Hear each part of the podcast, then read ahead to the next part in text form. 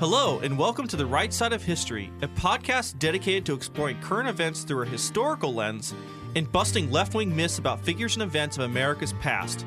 My name is Jarrett Stepman. And I'm Fred Lucas. We are now joined by Robert R. Reilly, the director of the Westminster Institute and a widely published author who has a new book, America on Trial A Defense of the Founding. Thank you so much for joining us. Delighted to be with you. So, obviously, your book is quite timely right now, as we've seen so many attacks, I think, on America and what it stands for, really coming from seemingly all sides. We've seen uh, had a summer of attacks on statues and, and, and a lot of, I think, inability from especially America's elite to really defend what this country is all about. Uh, you really break down your book in such a, a great job what has made uh, the United States good, great, and successful, and in large part because of its connection to a, a larger Western tradition. And, and you kind of define this Western tradition based on three cities Jerusalem, Athens, and Rome, which I thought was very interesting. Can you kind of explain uh, what exactly that means? Yeah, sure. I tried to examine what were the necessary presuppositions for there to be such a thing as the American founding. In other words, what was the lineage of the ideas that made such a thing conceivable in the first place? And that lineage took me back to ancient Athens, ancient Israel, and the dawn of Christianity because each of them contributed something indispensable. Judaic monotheism was a startlingly unique revelation amidst the sea of polytheism and pantheism. Simply extraordinary that the Jews said that their God was one, startling enough right there. Number two, that their God was transcendent, that is outside the world, though through his providence, he could act in the world. Second of all, that he was all good, that everything he made was good. And the one thing he made especially well was man, who, mm-hmm. as Genesis says, was made in God's image and likeness. Well, that was quite a revelation. Again, unique in the ancient Middle East. And it imbued man with a certain dignity and an inviolability which is quite extraordinary. In fact, I think you could say any claim to human rights today, in some sense or another, is owing to that revelation in Genesis that people are made in God's image and likeness. From ancient Athens, you have philosophy, reason, the gift of the Greeks, in that they thought that reason is capable of apprehending reality in its essence, of knowing what it really is. As distinct from simply having opinions about things, you could know the truth of them.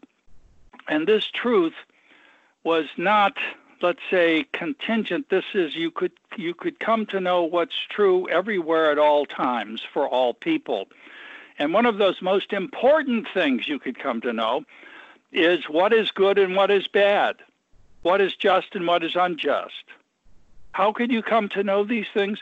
Because you could apprehend the nature of man and what virtue is as opposed to vice, and how uh, the, the end of man is in the perfection of his nature, which is rational.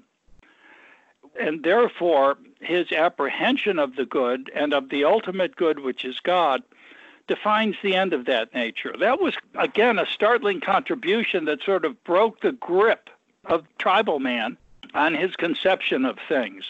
If you want to know what tribal man looks like, look at what the United States is devolving in today with all of the identity politics that it's uh, based on race or it's based on gender, it's based on anything but the common apprehension that we all are human beings and share the same nature, and also have within us the image and likeness of God, which is the source of the respect which we owe each other. Anyway, that's jumping ahead. And then Christianity enters the picture universalizes the truths of the Jewish religion because Judaism, let's say, was a, had a universal God, but in a still a tribal religion. Christianity has a universal God and is a universal religion. Anyone can be a Christian. Uh, it enhanced that uh, understanding of the sanctity of man due to the image and likeness of God in him, uh, makes him the object of God's infinite love and states the ultimate end of man, which is to share in God's life, is reached outside of the political order, that the political order does not contribute to man's salvation. Each person has an individual relationship with this transcendent God and mm-hmm. is to reach his destiny through his faith in him and the gift of God's grace. The state is forever devalued after the advent of Christianity. The state can no longer subsume the total man. This, to say the least, was revolutionary. The Our Father was a revolutionary prayer. For Christ to say, My kingdom is not of this world, was revolutionary. Uh, to say that uh, give to Caesar what is Caesar and what to God, what is God's, was also shocking. It said that the, the people who heard Christ say this were amazed by it. And well, they might have been because no one had said it before. And it too, it once again, it meant there was a secular realm and there was a sacred realm. And it was on the basis of this teaching that eventually within the West, uh, the notion of dual sovereignty grew up, or what was called the two swords, the secular sword and the spiritual sword. And you had the same individual under these dual sovereignties. And it, this is what first created the space for the development of constitutional rule. Uh, that's probably too long an answer, but it's such a profound subject. All of these ingredients had to be there uh, for the development of democratic constitutional government and all of the principles without which it won't develop. And that, of course, begins with the equality of mankind. The understanding that sovereignty is invested in the people, that God doesn't directly appoint a king or a ruler of some kind. Rather, it is that that ruler um, is consented to by the people if the ruler is to be legitimate. Therefore, the requirement of consent is a natural uh, development from the apprehension of the equality of all people and the notion of popular sovereignty. Out of this come the other things that what touches all must be approved by all.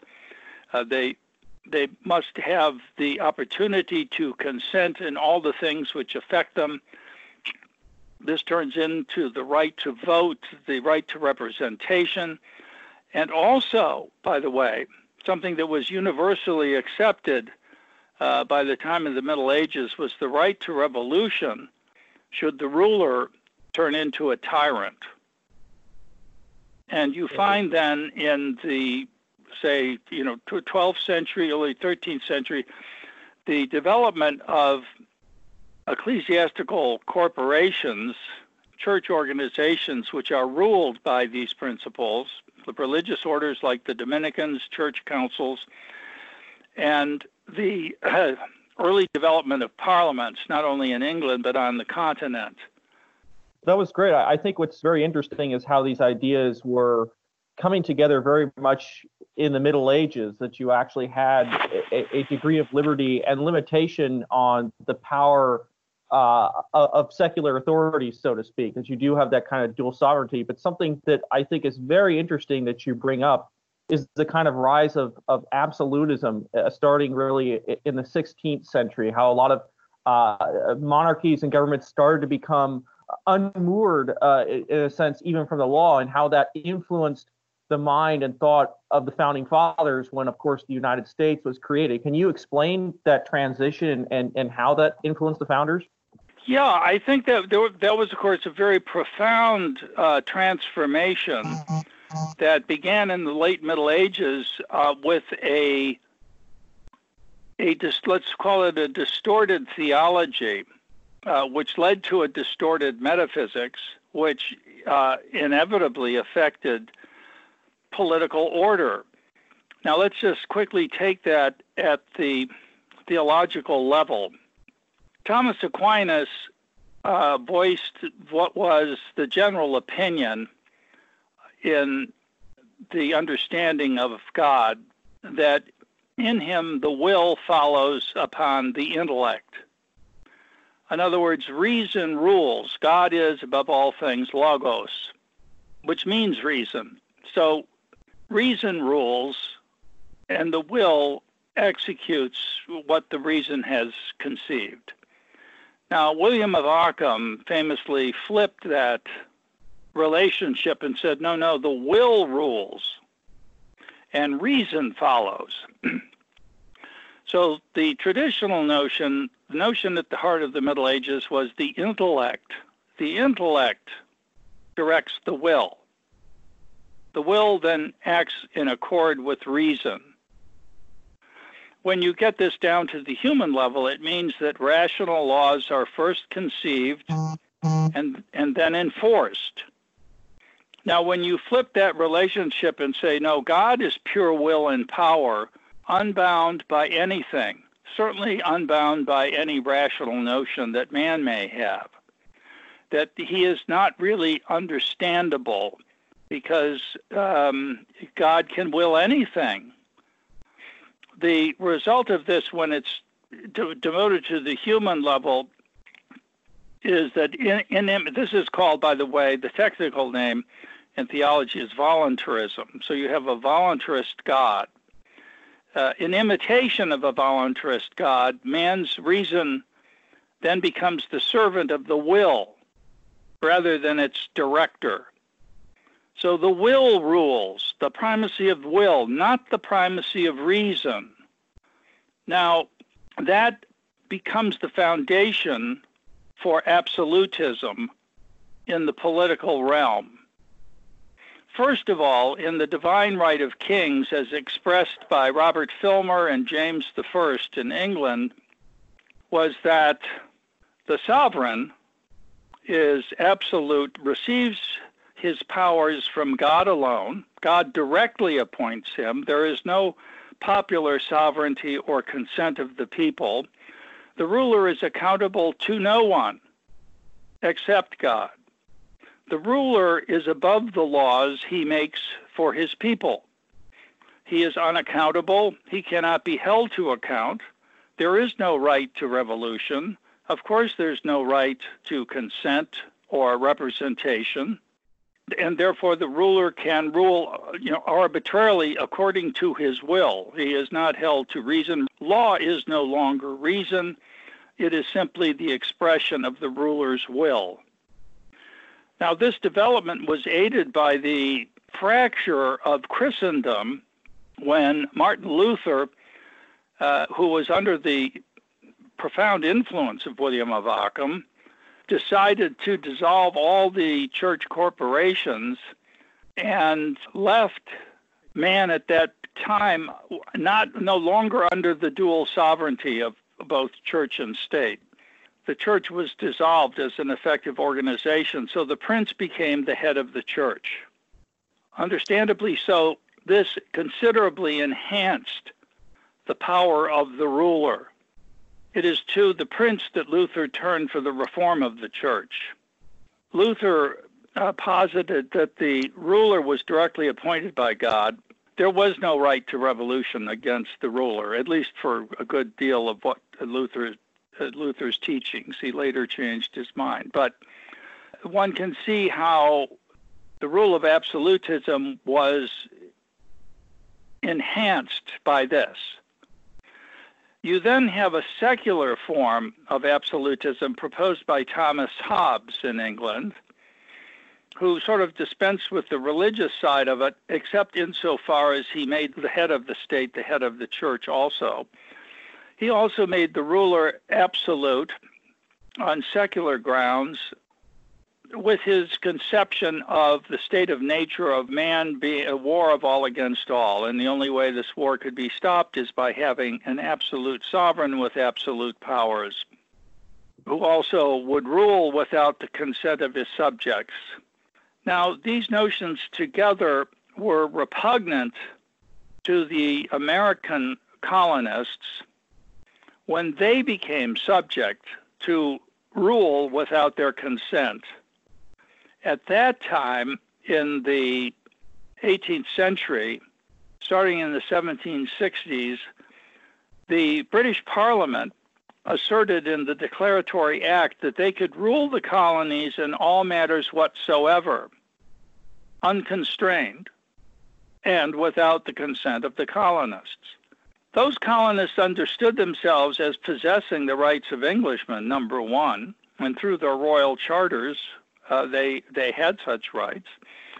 But when there was no appeal on the grounds of English constitutionalism to some remedy to the absolute rule under which they were placed by Parliament and George III, they saw that they had to make a higher appeal. And that higher appeal was to the rights of man based upon natural law. And that ruling them without their consent it was offense against justice, and it defined tyrannical rule against which they had the right to revolution, which they then exercised. So, to understand the colonists and the way they talked and the things to which they appealed, you have to see as they were reconnecting themselves with that ancient lineage, with that ancient heritage, and restoring the primacy of reason restoring the rule of reason and the understanding of man as a rational creature whose consent in his rule was required by his very nature.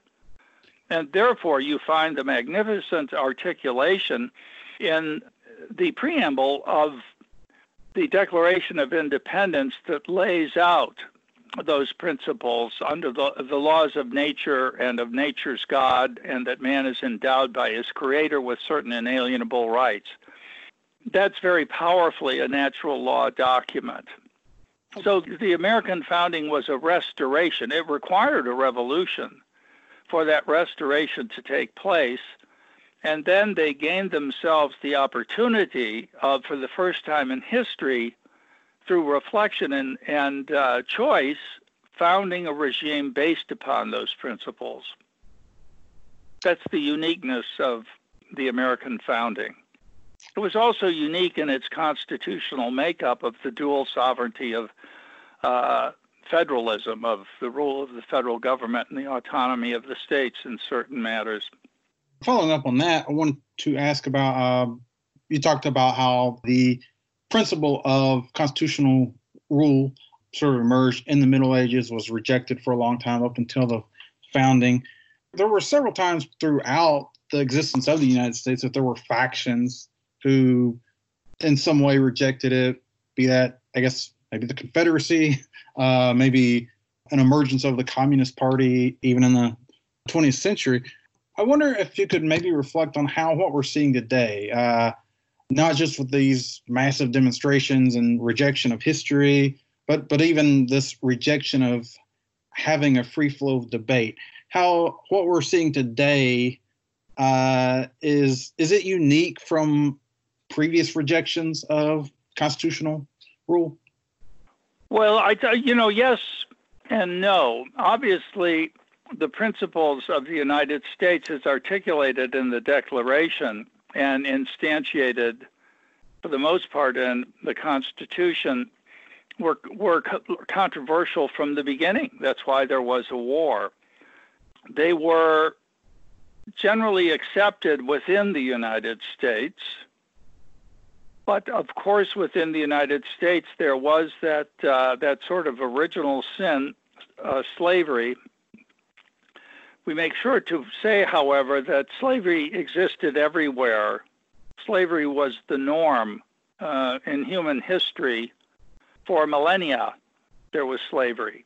What, so the existence of slavery, what was not unique, what was unique was the articulation of principles which led to the elimination of slavery. First and foremost, the, the, the statement that all men are created equal, which, by the way, that is an ancient principle. It's not not a new one. So, it was hoped that evil institution would slowly die out within the new United States. It was eliminated rather immediately in, in the 10 years between the the Declaration and the Constitution. Uh, all of the states north of the Mason-Dixon line and north of the Ohio River uh, either eliminated slavery outright or or put in place measures that led to its elimination. And of course, the Northwest Ordinance, uh, which uh, set forth uh, how the the new territories would be ruled that constituted uh, a large part of the Midwest and the Upper Midwest, forever forbade slavery. And the Constitution provided for the opportunity to pass a law in 180, I think, 7 or 1808 that would forbid the foreign slave trade. And indeed, when at that time the United States Congress passed a law banning that trade, and 12 years later they made it a capital offense. So there was there was a general understanding. Certainly, it was understood uh, at the time of the founding that slavery was an evil by almost everyone. The point was how to get, you know, how what to do. This is a slavery was an institution that existed from time immemorial. How is it that we do get rid of it?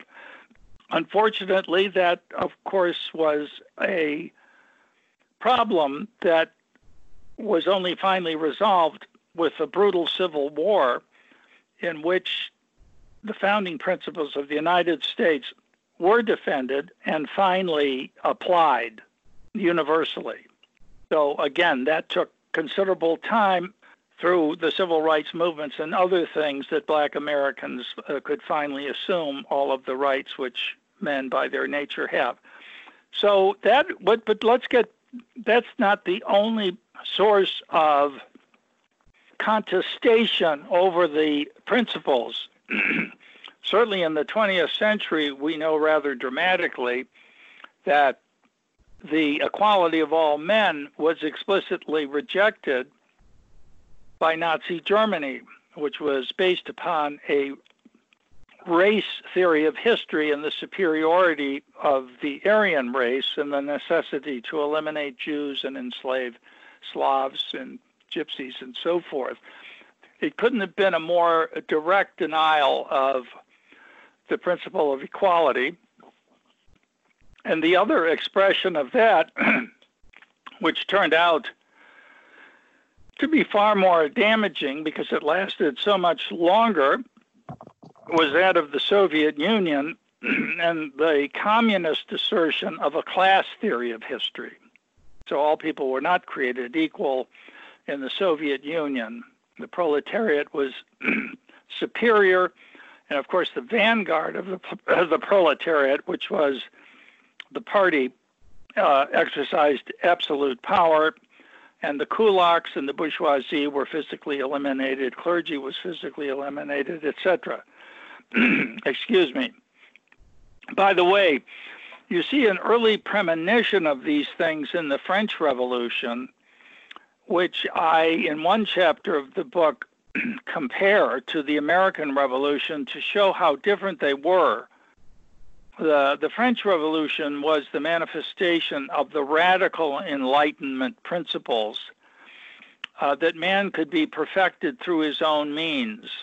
And usually those means required the absolute power of the state and the elimination of Christianity. Uh, the French Revolution undertook a, a brutal de-Christianization campaign in France through the confiscation of church properties, the exile of priests and nuns, the execution of priests and nuns, uh, the the uh, elimination of crosses in graveyards on church steeples, uh, etc. Uh, the idea being that man, of course, was alienated from his uh, his own self by this religion, which made him a slave. You see, as Rousseau said, and therefore he'd be liberated if you could get rid of it. And get rid of it, they tried to do. Uh, one can only what, you you invite the, the the tremendous contrast between the American and French Revolution by simply asking would such a dechristianization campaign have been conceivable in the American colonies at the time? And the answer is, of course not. It was inconceivable. In fact, from most of the pulpits, the revolution was preached. Uh, there was a tremendous compatibility, as de Tocqueville later observed, between reason and faith in the United States as they were opponents in the French Revolution. The American Revolution was not on the basis of a project to reach man's perfection. It was a revolution made by almost a unanimously Christian population that knew that man was not perfectible through his own powers, that man is a sinner, uh, that man must uh, engage in contrition, that he must turn to God for forgiveness, he is he doesn't obtain any of these things through the state. Rather, the state must be kept on its own reservation to allow man's religious life to be conducted freely. So the, it wasn't a project of self-perfection. Therefore, it didn't make itself the enemy of Christianity or any other religion. Therefore, you can look at such a simple thing as the dates on the American founding documents 1789 for the Constitution, 1776 for the Declaration. Not true in revolutionary France. They started uh, with the year zero. You see, they were restarting history, or history was truly beginning with their secular project for man's divinization. Nothing could be more alien to the American Revolution. But you see in the French Revolution a, a foretaste of what would come later in the National Socialist and the International Socialist revolutions, which were in their different ways also secular projects for man's perfection, but at least as man as they conceived him as the class man or the classless man, classless society, or the supremacy and universal rule of the Aryan race. Why do you think it is that the American Revolution was just a real exception among revolutions? Most revolutions ended in some sort of despotism, the way the French Revolution did. Well, I think that's because of the principles on which it was founded, which were anti despotic, which did not allow for despotism. Uh, you know, the, the French Revolution, it, its principles uh, more or less inevitably ended in despotism. It, it required despotism for its success. Hmm. Uh, that was completely opposite to that of the United States. And of course, you could point to the same thing in uh, the Soviet Union or um, Nazi Germany or Pol Pot's Cambodia mm. or hmm. the Communist Revolution in China. You know, the first thing they have to do is get rid of religion. The enemy is religion. Any anything that points man to a transcendent which means to a standard higher than that standard set by the state, is the enemy of the state, and the state's project cannot be reached or executed without the elimination of religion. Uh, again, the United States quite was quite the opposite. It was a founding by a Christian, largely Christian people uh, who who wanted a state that was compatible with how they conceived their spiritual life to be. In fact, they wanted a, a state that was constitutionally reined in in terms of their free exercise of religion. And today, the United States is being transformed into a Leviathan, which is the name Thomas Hobbes gave to this absolute sovereign that he proposed. Uh, and, and that can be seen in the attempted restrictions on the exercise of religion in the United States by certain sectors of the American government, whether you know federal or state. They think that the suppression of religion, or at least its restriction, is necessary for their progressivist view of uh, the uses of government because they're they're more in tune with the French Revolution than the American one, and they think the state should be the vehicle for the transformation of man into whatever uh, view of man they have. Uh, just to give you a little taste of it, I live in the Commonwealth of Virginia, and the COVID virus is has been an interesting experience in what it has revealed about the the character of certain of our rulers and how they use the close to absolute power they have assumed for themselves in light of this virus. And here I'm not speaking against any sensible uh, precautions taken to uh, deal with this virus, but I, the governor in this Commonwealth uh, assumed upon himself the power to say what was an essential activity that would be allowed to continue and what were non essential activities that wouldn't be allowed to continue, at least for a period of time. And quite surprisingly, uh, the exercise of one's religion was found non essential. So close the churches, close the synagogues, However, abortion was found to be an essential service. uh, that must be permitted, but, but the exercise of your religion wasn't.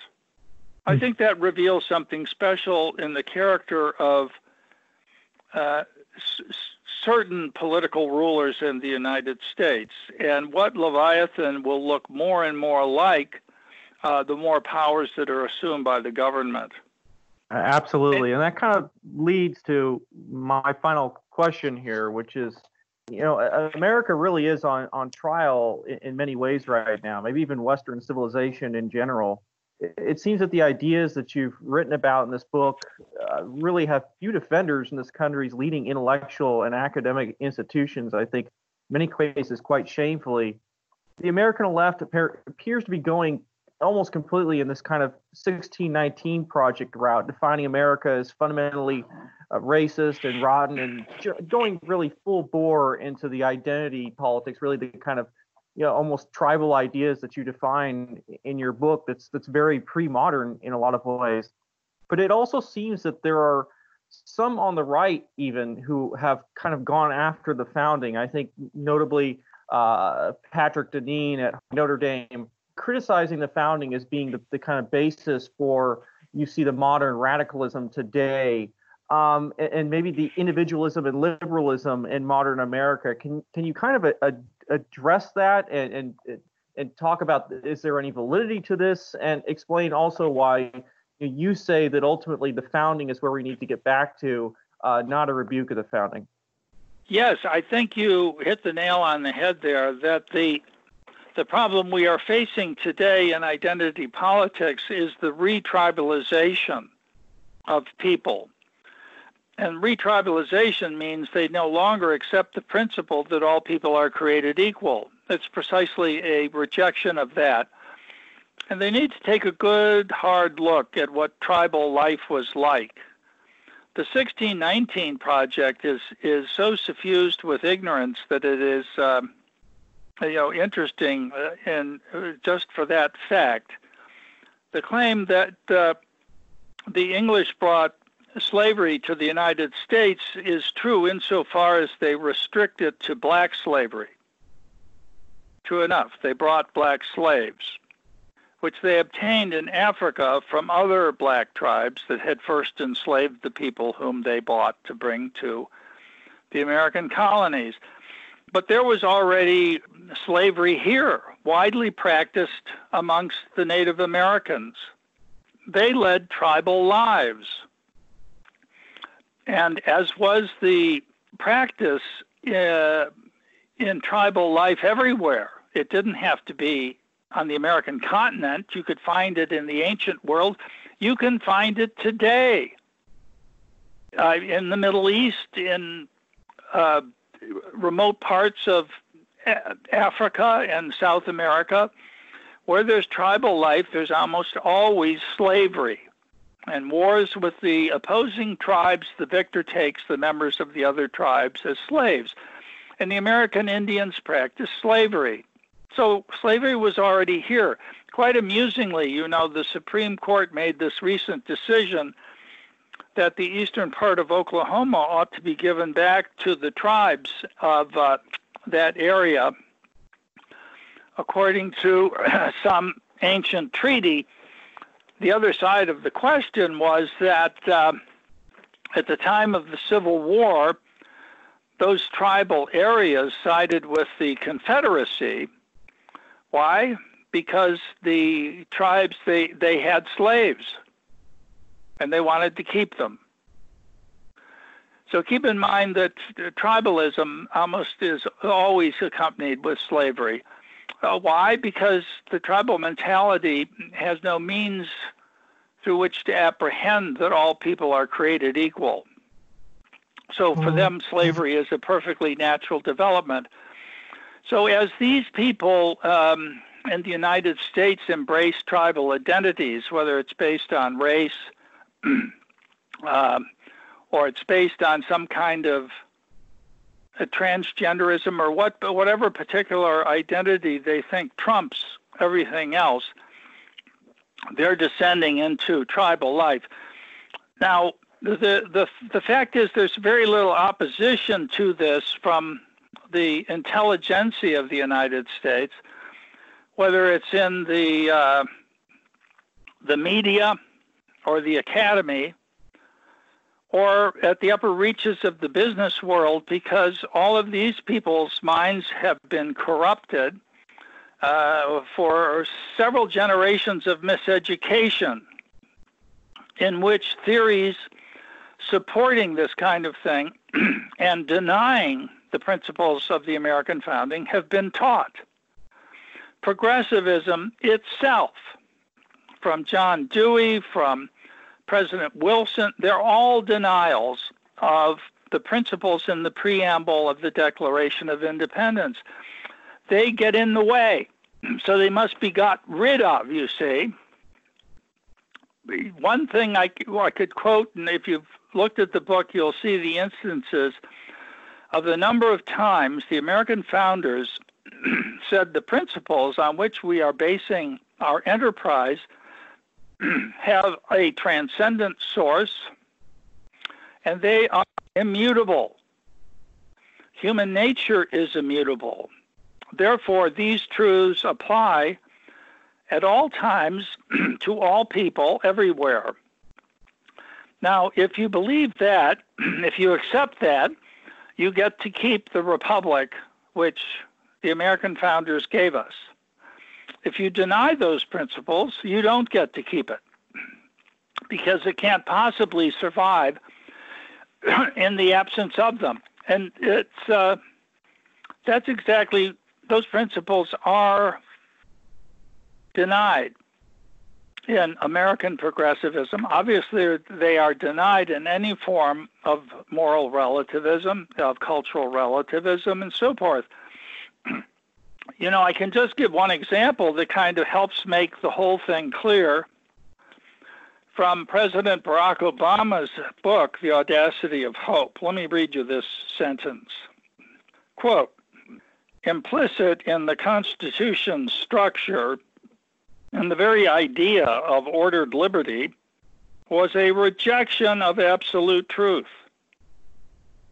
The infallibility of any idea or ideology or theology or ism, and any tyrannical consistency that might lock future generations into a single unalterable course, period, close quotes. So the truth does not set you free, the truth enslaves you. So you must deny this truth. There are no transcendent, immutable truths. That's exactly what President Obama is saying. That so the rejection of absolute truth. I mean, can you? It's it's stunning to see it sort of in naked type. A a statement so antithetical to the founding principles of the United States. So when it reaches the highest office of the land, you know that we're in trouble. Absolutely. Well, Robert, thank you so much for, for joining us on the right side of history. This is uh, incredibly enlightening and I think mm-hmm. also incredibly important for Americans now who believe very strongly in what this country stands for, but are faced with an incredible challenge that comes from some of those powerful institutions in this country uh, it, it, seems that you've done a great service to, to the many Americans who right now are looking for information for better understanding when they they see and hear these attacks occurring so often.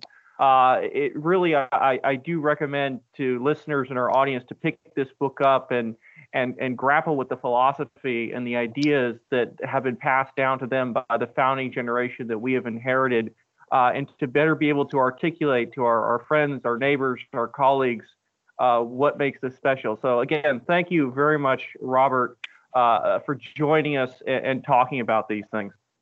You're very welcome. You know, as dire as the situation is, as bleak as it looks, we do have a path forward. And that is to return to the founding principles of the United States, uh, to recapture these immutable transcendent truths by which we ought to conduct our lives. So thanks very much for the opportunity. You're quite welcome. And again, the, the name of the book is America on Trial A Defense of the Founding. Thank you so much. Thank you. God bless you. Thank you for joining us on The Right Side of History. Again, my name is Jarrett Stepman. And I'm Fred Lucas. You can check out our podcast on Ricochet, Stitcher, and on Apple Podcasts. Thank you so much for joining us. You've been listening to The Right Side of History, brought to you by more than half a million members of the Heritage Foundation. Executive produced by Jarrett Stepman and Fred Lucas. Sound designed by Lauren Evans, Mark Geiny, and John Popp. For more information, visit dailysignal.com.